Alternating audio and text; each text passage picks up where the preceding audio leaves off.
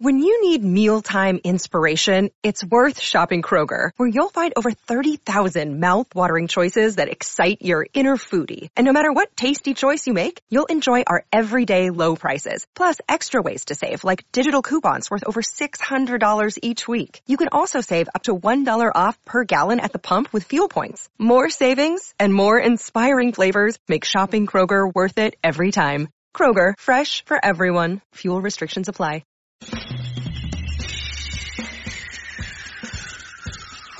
This is The Other Side of Midnight with Frank Morano. They're running a strange program, y'all. Now, here's Frank Morano.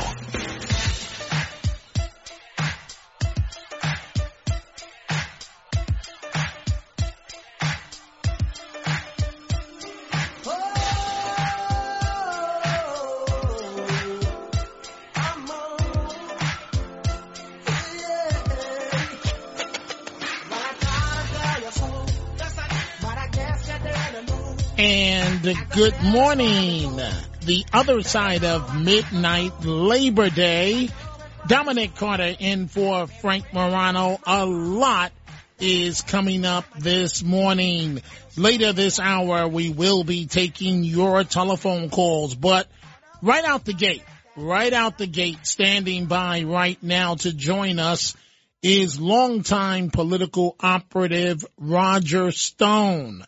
So Roger, before before I get into uh, politics, today is Labor Day. What does Labor Day mean to you? In fact, what should it mean to us? Dominic, I'm delighted to be with you on this Labor Day. And thank you. Before I get to the politics, Trump and so on, Mitch McConnell, his health issues and so on, today is Labor Day. What does Labor Day mean to you? What should it mean to all of us? Well, uh, on one hand, it means that I can no longer wear my seersucker suits. Uh, I can I can no longer wear my two tone spectator shoes or my white bucks. It means I got to put away the the Madras jackets. Uh, but I also uh, think that it symbolizes the fact that hard work uh, and economic opportunity are what have made this country great. Uh, it, it's a day which we take off as a holiday to celebrate the industriousness of the American people. And frankly, like you, Dominic, even though we both have to work a little bit today, I'm kind of happy to have the weekend off. Well, fair enough, fair enough, Roger Stone. And uh, before I get into uh, former President Trump, how long have you two guys? I know you're a senior, senior advisor to him, a friend for many, many years. How long have you guys known each other? Uh, I've known Donald Trump for 45 years. I met him in 1979 when I was sent to New York to organize the campaign of Governor Ronald Reagan, then running for president. Uh, he was introduced to me by the infamous Roy Cohn, the Tammany Hall power broker and uh, uh, and uh, defense lawyer, uh, and um, I saw immediately uh, that he had the size. I don't mean the physical size, but I mean the stature, the independence, the spirit, the the the fight, the confidence to not only be a great presidential candidate, but also to potentially be a great president. And I think I have been borne out by that. Uh, he created the most robust economy in American history, uh, the greatest rate of job creation, the greatest rate of wage creation, uh, wage growth, the lowest levels of unemployment among all Americans, black Americans, white Americans, Hispanic Americans, Asian Americans, rural, uh, urban, young, old. We had uh, we had an unprecedented economic boom, a record stock market. He brought billions of dollars back into the country by changing the, the tax treatment of that money so people would expand their companies here, build their factories here, uh, create jobs here, uh, rebuilt our military strength. But most important, Dominic, he kept us out of war.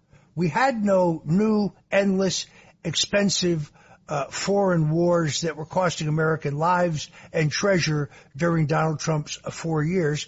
And he did bring troops back from the endless foreign wars in the Middle East, but he used drone technology, which we paid a lot of money for, to keep the Taliban and others pinned down so that they could not take control after uh, we withdrew uh, our men and women uh, in in uniform, something that Joe Biden did not do in Afghanistan. So I am proud of my associate with, association with him. Uh, it has uh, been both a blessing and quite obviously a curse in some ways because his enemies are my enemies, uh, and I have been targeted because of my friendship and loyalty to him. I've been targeted really because I refused to turn on him. Uh, I refused to testify falsely against him in the entire Russian collusion hoax. Uh, but I'm proud to call him my friend. And I believe, like another great New Yorker, Grover Cleveland, who was elected president, uh, and then removed from the White House in a disputed election, only to come roaring back and be elected president again, he is headed back to 1600 Pennsylvania Avenue. Well, I I agree with that. All signs are are that it's exactly going to go down the way you just said, returning to the White House. But it, you know, is it fair to say, Roger Stone? I'm going to come back to his record in just one second that you just laid out for everybody to understand, and what you just said uh, is completely accurate. But is it fair to say, in my recollection of the history, you were pushing Mr. Trump to run for president all along. Is that fair to say? I, I, I can honestly say uh, that the first person that ever suggested he should run was former President Richard Nixon. They met in George Steinbrenner's box at Yankee Stadium for a game. Uh, and Nixon, who I had done some work for as a scheduler and handling political chores in his post-presidential years, also knew that I was close to Trump. And he called me the next day and he said, well, I met your man Trump. I said, what did you think, sir? I'm telling you, he's got it. If this guy ever decides to get into politics, he's going to go all the way. Uh, and that day he penned a note to Trump, which the New York Times has published, in which he says typical Nixon. Uh, I didn't catch it, but Mrs. Nixon saw you on the Mike Douglas show. But she and I agree. If you ever decide to run for public office, you have the potential to go all the way. So I was probably the second person as early as 1988 to urge him to run for president.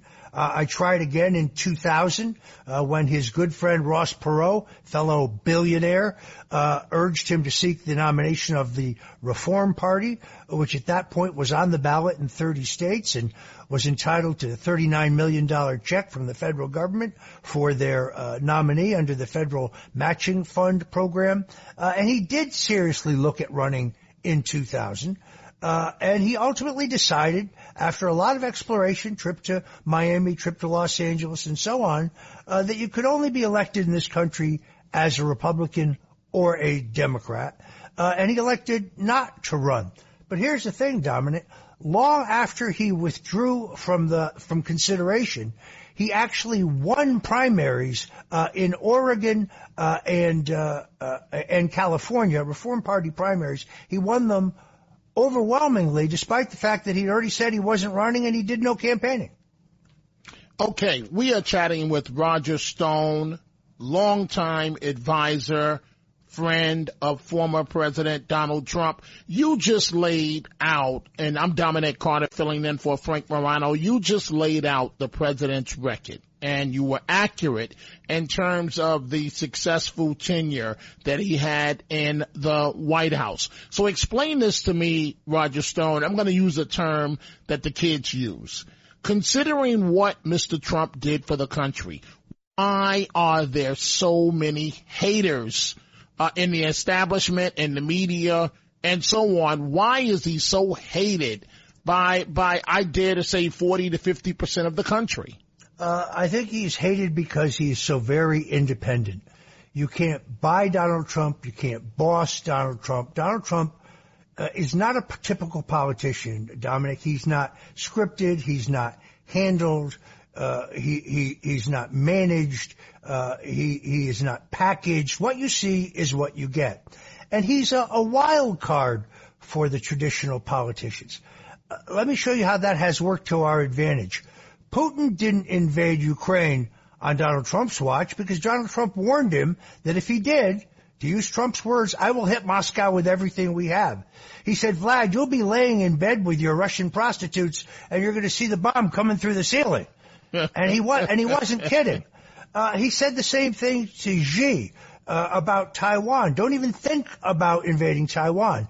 Now, as he said to me, look, they didn't know whether I would really do it or not, but they both thought there was a 10% chance I might do it, and therefore they didn't dare move on Ukraine uh, or Taiwan.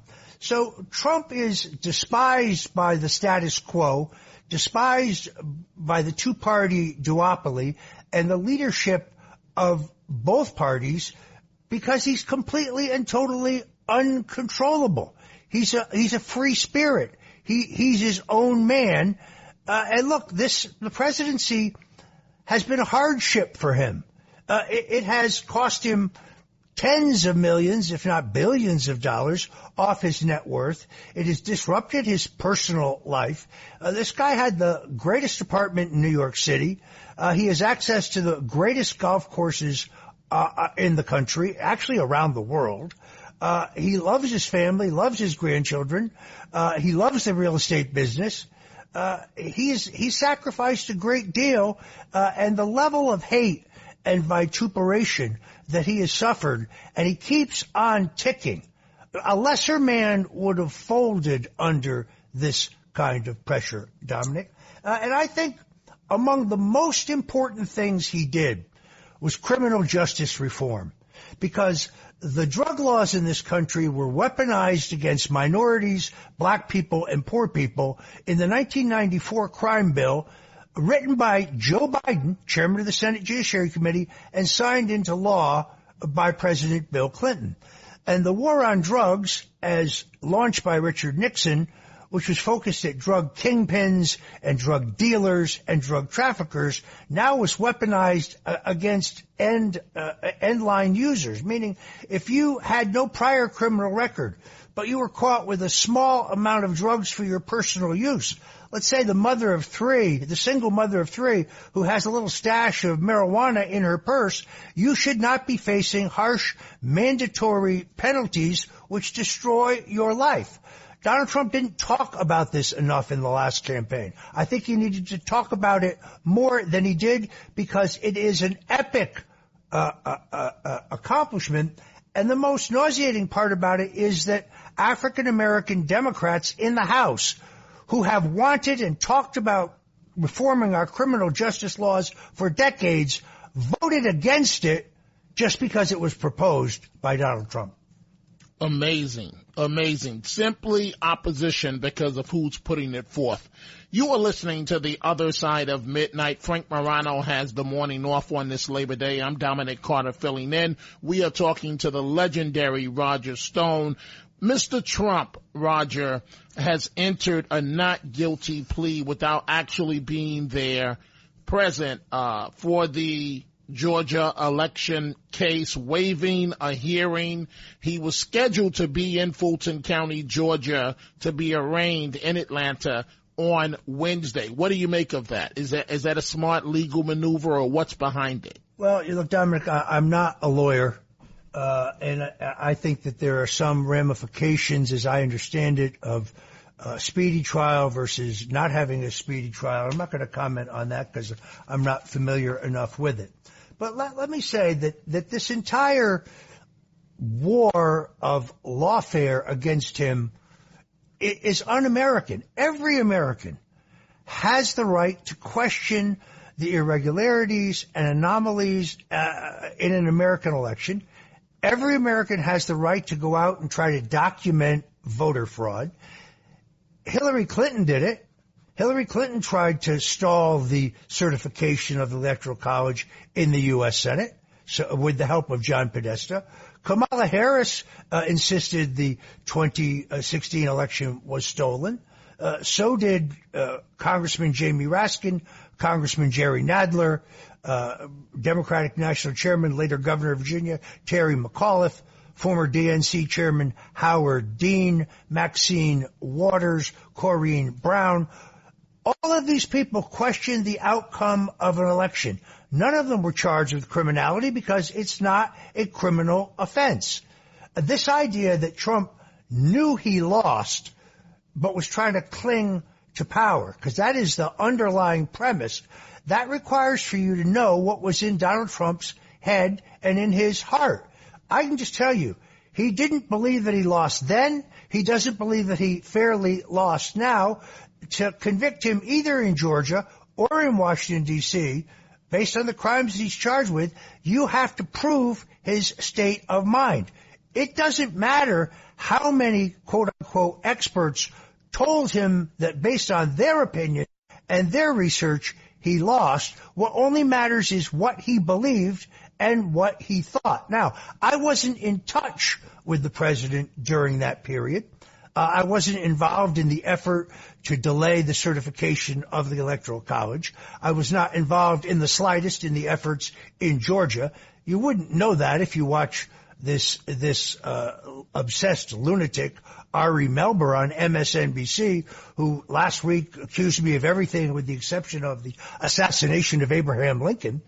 Uh, but uh, I don't see a crime here. I, I see the weaponization uh, of our criminal justice system uh, for strictly political reasons. Does anyone think that Donald Trump would be under the gun here uh, in court if he was not leading overwhelmingly in the Republican Party for the Republican nomination, but continuing to lead Joe Biden in the trial heats and nationally, despite the best efforts of the lame jackals in the free media, the fake news media, to suppress the stories about the Biden family corruption, uh, while covering every iota, uh, every little uh, scintilla uh, of bad news uh, about the legal moves against Donald Trump.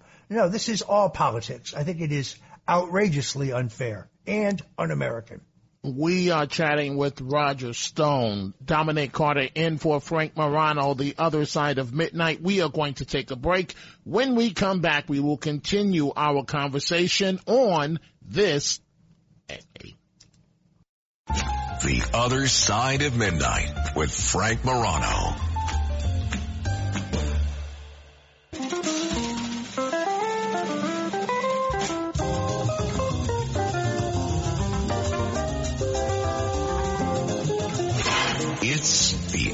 Side of Midnight with Frank Morano.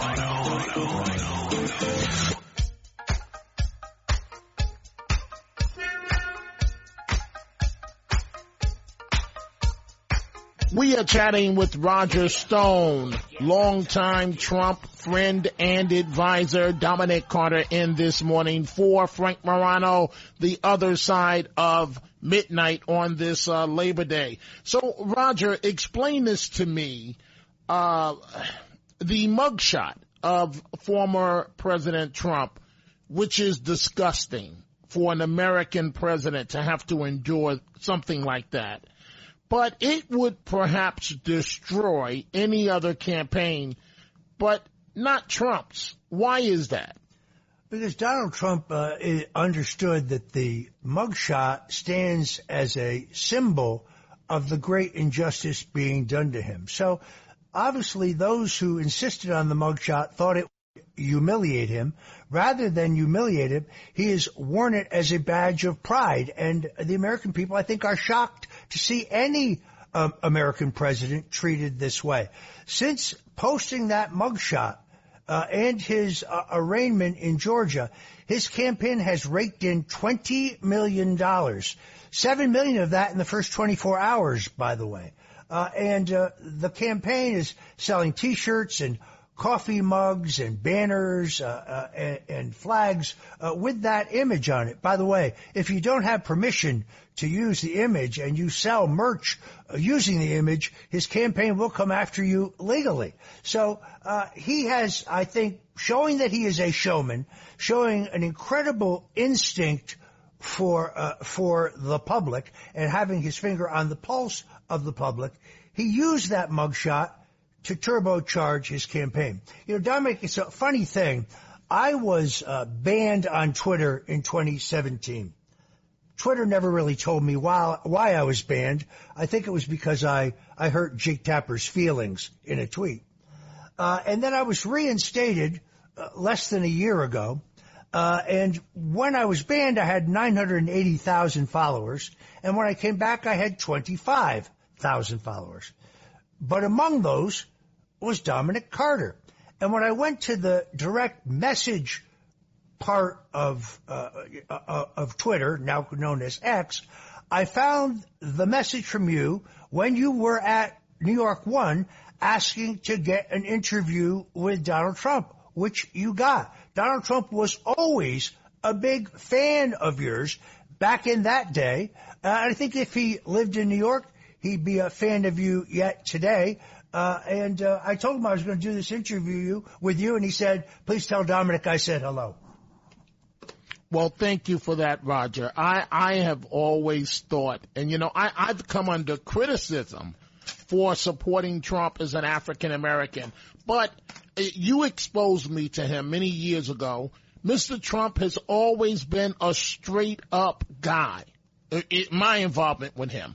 To say he is a racist is ridiculous. He does a lot to help all Americans. The guy has a heart of gold. It, it I, I mean, in terms of helping others. And I, I'm calling it the way that I see it. And I really think, and you know what, one of the, one of the things that's out there, Roger, oh, oh, the community hates Trump. You and I both know that the rappers, prior to the media demonizing Trump, the rappers, all these major rappers that are making millions and billions, they were in love with Donald Trump. Am I saying something that's not true? And they had personal contact and relationships with him. Am I stating anything that's not true? Uh, look, put it this way. Nobody said he was a racist when he was contributing thousands of dollars to Jesse Jackson's Rainbow Coalition. Nobody said he was a racist when he was when he was uh, contributing uh, to uh, to the Reverend Al Sharpton's uh, National Action Network. Uh, nobody said he was a racist when he was championing Mike Tyson against false claims of sexual assault. Uh, that is so, correct. So there's no question that a lot of rappers identified with the Trump lifestyle uh, you know, the model girlfriends prior to his uh, very happy marriage to an extraordinary woman who I've known since uh, 1998, Melania Trump, one of the most gracious, kindest, most cultured people you will ever meet, but someone who, who doesn't love the spotlight, who shields her family from the spotlight. She too has been put through living hell by his critics. Uh, but uh, th- this is an, an, absurdity. Donald Trump has many, many African American friends, uh, and I think things are changing in that community because African Americans who have been abused by the system, because under Joe Biden's law, the mandatory penalties if you're caught with rock cocaine are much harsher than if you're caught with powdered cocaine. Who is that aimed at, Dominic?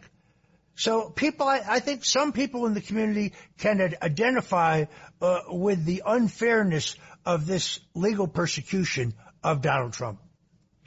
Roger Stone, uh, we know you only have a few minutes left. You have a tight schedule this morning. We appreciate the time that you've given us. I just have a few uh, more questions. So, the judge in the Georgia case, the state case, has agreed, uh, as it relates to Mr. Trump, to let the trial be televised and uh, live streamed.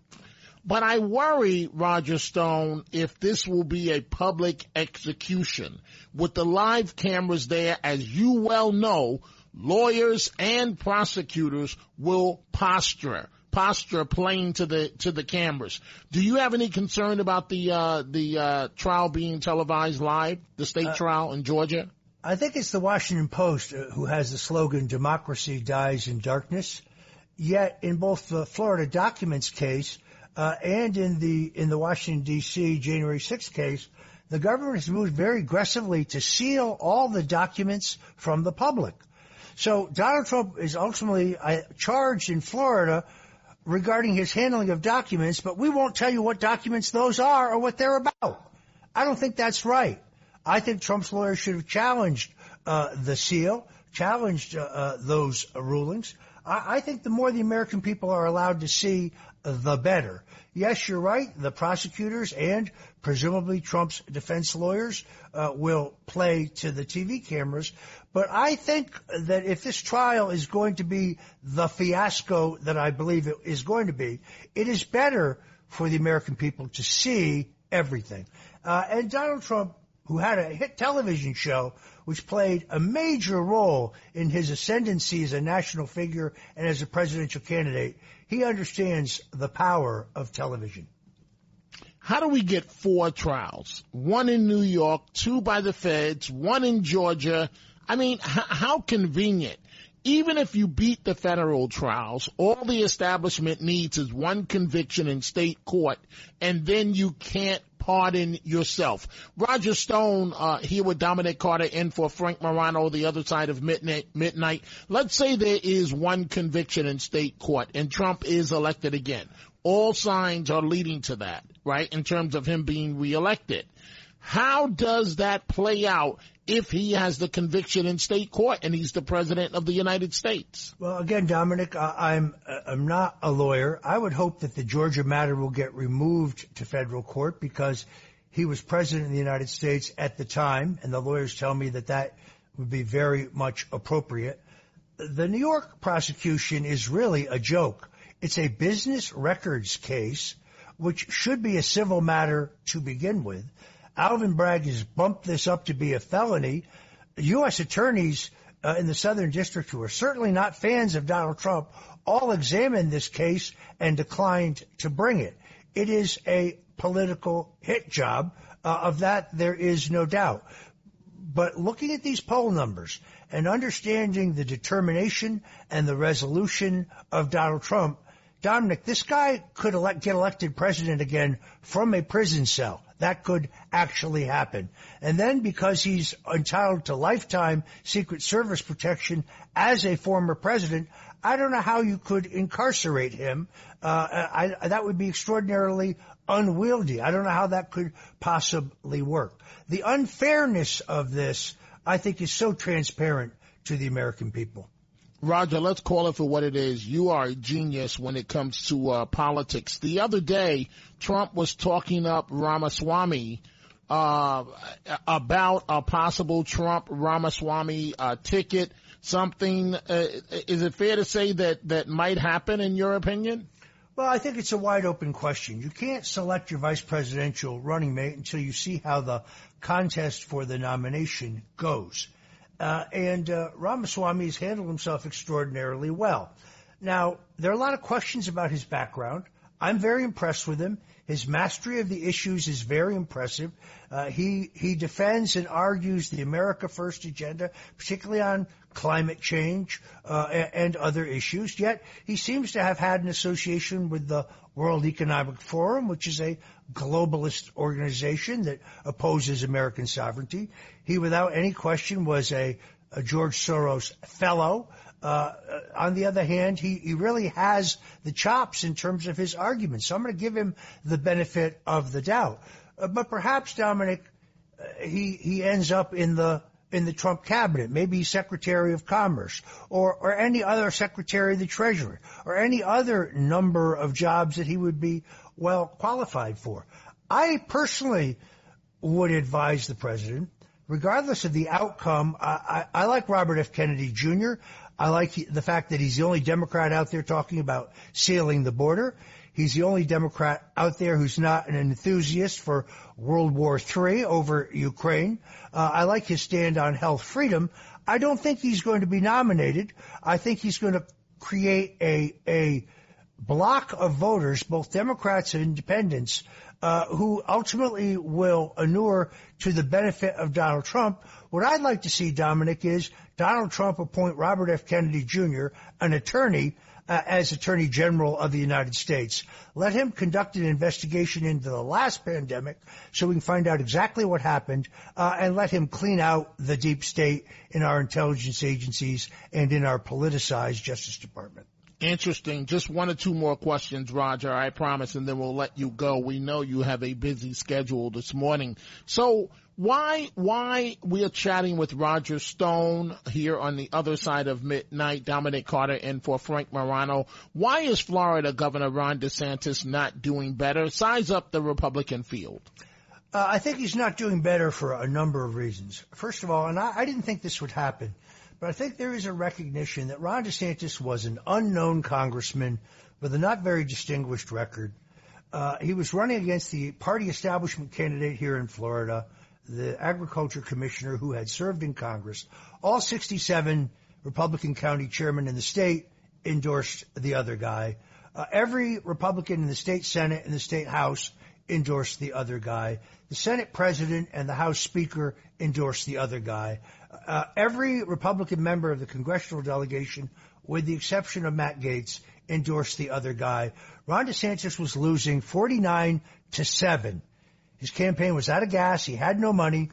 Uh, it was only the tweeted endorsement of Donald Trump that lifted this guy out of obscurity uh, and made him governor. And even then, he was such a weak candidate that President Donald Trump in 2018 had to change his schedule for the last two weeks to do three rallies in Florida to literally drag Ron DeSantis, who, as you can see, is charisma challenged, uh, over the finish line.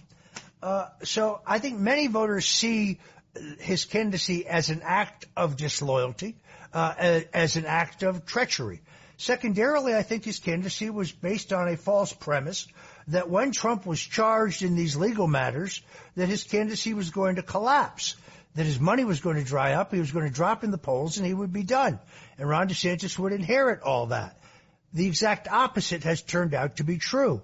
The persecution of Donald Trump has has turbocharged his campaign. And then, Dominic, in all honesty, there is, and this is very important in politics, the likability factor. Ron DeSantis is a cold fish. He never looks you in the eye. He doesn't like to shake hands. He wears earbuds even when he's not listening to anything to avoid human contact. Uh, he, he's very socially awkward. He may even have a personality disorder of some kind. People don't take to him. To, to see him and meet him is to not like him. That's why they have tried to use his wife much more as a surrogate in the campaign because she's uh, eminently more likable. Uh, although I think it is her ambition that has really driven him to uh, an unwise campaign. He's 42 years old. He just got reelected we have a we have a hurricane here in Florida this past week uh, that has left a path of devastation, but the state run insurance company, Citizens Insurance, which is the home insurer of last resort, is insolvent under the leadership of Ron DeSantis. So uh, I, it's very hard for me to understand.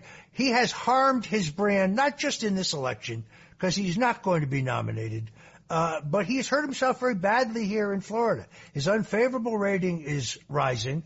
He's term limited, so he cannot run for governor again.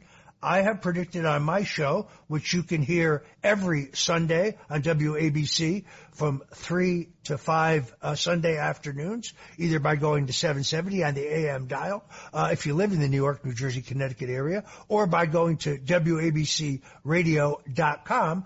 I have predicted that Ron DeSantis' wife, Casey Jill DeSantis, some call her Jillery, uh, is going to run for governor uh, at the end of Ron DeSantis' second term because I think they are too addicted to the lifestyle, too addicted to the to the elitism, too addicted to uh, uh, to the high life to walk away from politics.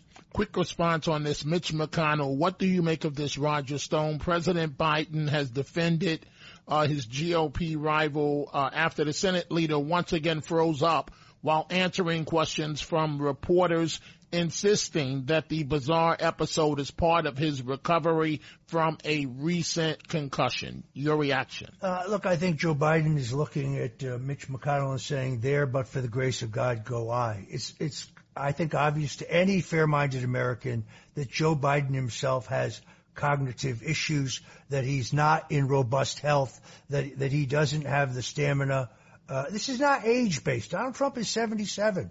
I traveled with him for four days, three weeks ago. Uh, he has the energy uh, uh, and stamina of a lion It's beyond belief. we left we left Newark Airport at six o'clock in the morning. We flew to Iowa, did a rally, flew to Las Vegas, did another rally, then went to the UFC fight uh, in Las Vegas. And at 1.30 in the morning, he wanted me to come to his hotel room to have a Diet Coke with him. So uh, the, the guy is, uh, he has the stamina and energy level to be president again. I have serious questions about whether Joe Biden uh, is in condition to go the distance. Uh, and I have serious questions about whether Mitch McConnell has the capacity to remain as Senate leader. I pray for him. Uh, I, I don't particularly like him politically, but uh, I, I learned in my own tribulation, uh, I earned, learned that you have to pray for those you don't like. You have to pray for those who are on the other side. Roger, we appreciate the time you've given us this morning. I close this way. Trump pardoned you. How tough was it going through that entire experience, a trial and so on?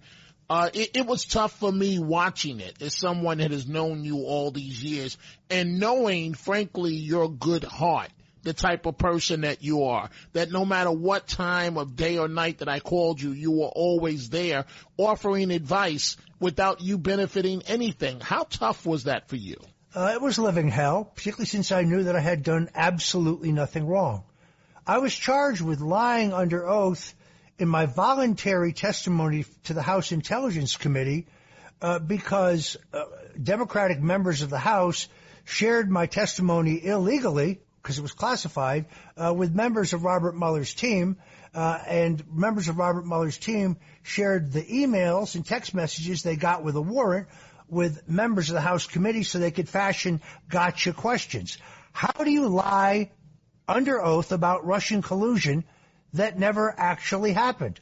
Uh, Ari Melber, again on MSNBC last week, saying Stone was the link between WikiLeaks uh, and the Trump campaign. No, I was not. The government produced no evidence whatsoever. In fact, here's the hardest part, Dominic. After losing my home, my car, my savings, most of our insurance, after my wife was diagnosed with aggressive stage four cancer, which I'm convinced was brought on by the stress of the personal two years of the media beating on me as a traitor, as a Russian spy, the House, uh, the, the Justice Department was forced by a federal judge to disgorge the last remaining long redacted sections of Robert Mueller's report in which he could not sugarcoat the fact that he had found, quote, no factual basis, close quote, for a claim that I colluded with the Russians coordinated or collaborated with WikiLeaks, or for that matter, any other crime. So I was put through hell to try to squeeze me to testify falsely against Donald Trump. They wanted me to say that some 26 or 29 cell phone calls between me and Trump in 2016 pertained to uh, election interference with the Russians or with WikiLeaks. And it was a lie, and I refused to do it. And I prayed fervently that Donald Trump would see that, uh, and that he would, in an election year, have the courage and strength uh, to pardon me. Uh, and uh, the good Lord answered my prayers. It was a horrific experience, and now I know exactly, and perhaps General Michael Flynn and I, Paul Manafort, the only ones who can really understand how terrible what Donald Trump is, and his family are going through right now is. Roger Stone, we thank you for all the time you've given us this morning. You've, uh, we, you know, I, I wish I had more time to focus on your trials and tribulation and what you had to go through because what just stood out to me is that you said you lost your home, your home. And no American, you had to sell your home. No American should be forced to go through that uh, you know, with, with, this type of situation. But we thank you for joining us this morning. The great and legendary Roger Stone here on the other side of midnight. Thank you very much, Roger. Thank you, Dominic. Dominic Carter in for Frank Morano. Time for a break. When we come back, we will be taking your telephone calls 800-848-9222. We'll be right back. The other side of midnight.